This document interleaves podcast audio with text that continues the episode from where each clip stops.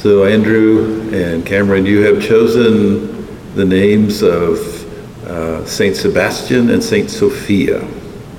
And so we ask especially for their intercession to come upon you in this Mass. And it's really a moment of the love of Jesus Christ, really, for all of us. And it is His love that has drawn us into this church of St. Joseph and this moment of celebrating the Mass. Uh, and uh, in the end, uh, uh, as we experience the love of Jesus Christ in our lives, it's, it's a, it really is special to begin to open our hearts to His grace and letting His grace truly touch our lives, letting His grace touch our marriages, letting His grace touch our families.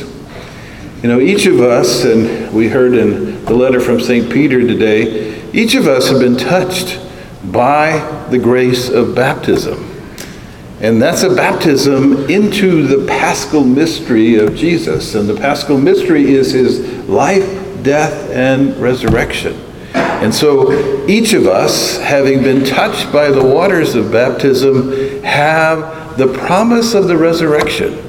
We are all sons and daughters of God. And this morning, our two candidates are opening themselves now up to the fullness of the Holy Spirit.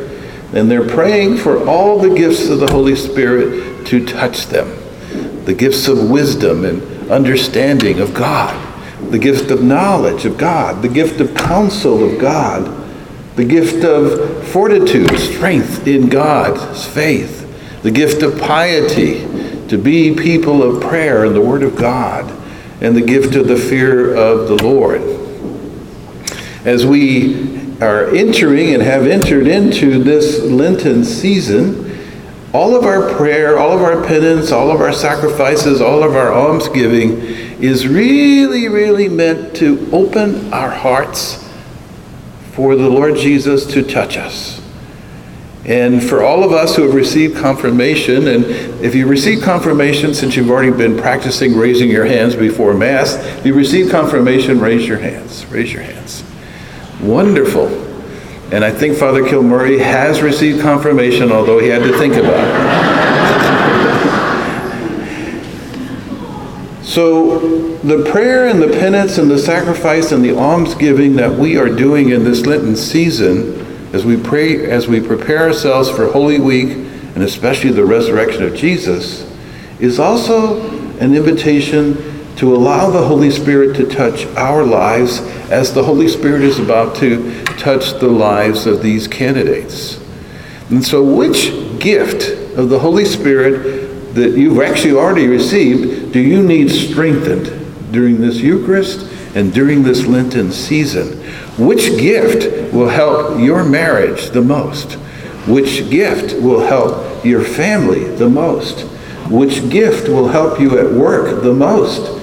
And which gift will help you in a very special way to truly share the love of Jesus Christ with everyone that you meet and that I meet? We heard that in the Gospel of St. Mark that Jesus was driven by the Holy Spirit into the desert for 40 days. That's us, by the way. We're in the desert 40 days. Prayer, penance, and sacrifice. Opening ourselves up to God's Spirit, letting God's Spirit touch us and bless our lives. So we heard in the Gospel Jesus proclaiming the Gospel of God. And the Gospel of God is the good news that God has a Savior to us, His Son, Jesus. And that Savior has given His life for every single one of us. And even more than that, He has risen from the dead. Wow! He's risen from the dead. Wow! And He's also given us the promise, as in baptism, that all of us who follow Him, who are His disciples, will rise with Him. That's another wow. Yeah, God's love coming to us in a special way, giving us hope in the midst of this crazy world.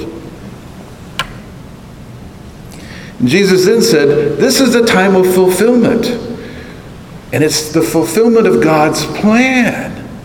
And God's plan for each and every one of us. And so the person next sitting next to you is a part of God's plan for you. Whether it's your husband or wife, a friend, a neighbor, or someone you don't even know. And so I'm going to ask you now to share faith with them by just simply saying to the person next to you on each side, Jesus loves you.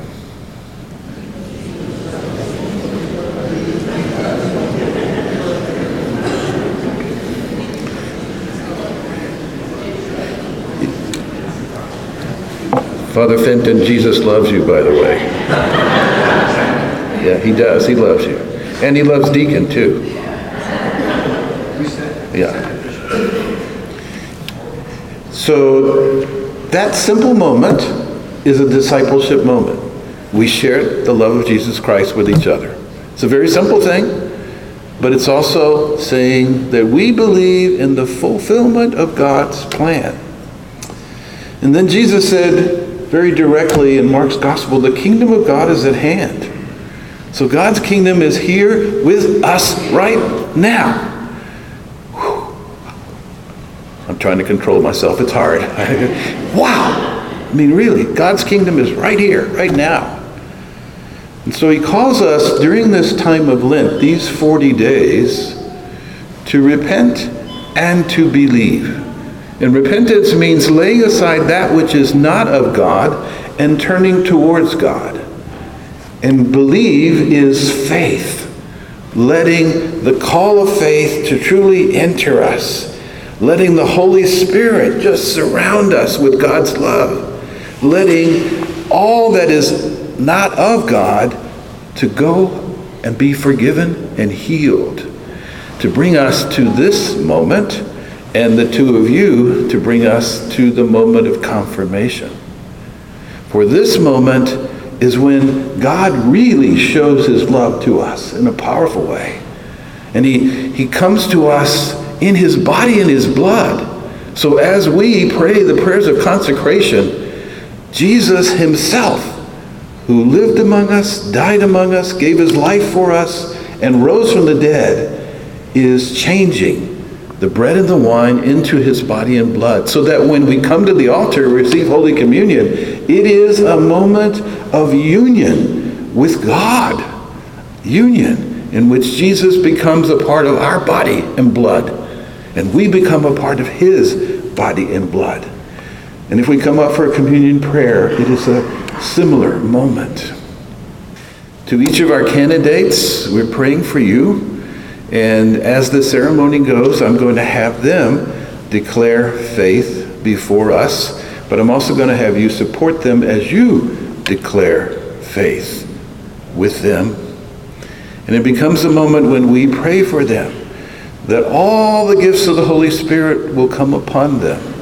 And so we're praying that you get all of them wisdom and understanding and knowledge and counsel and piety and fortitude and fear of the Lord.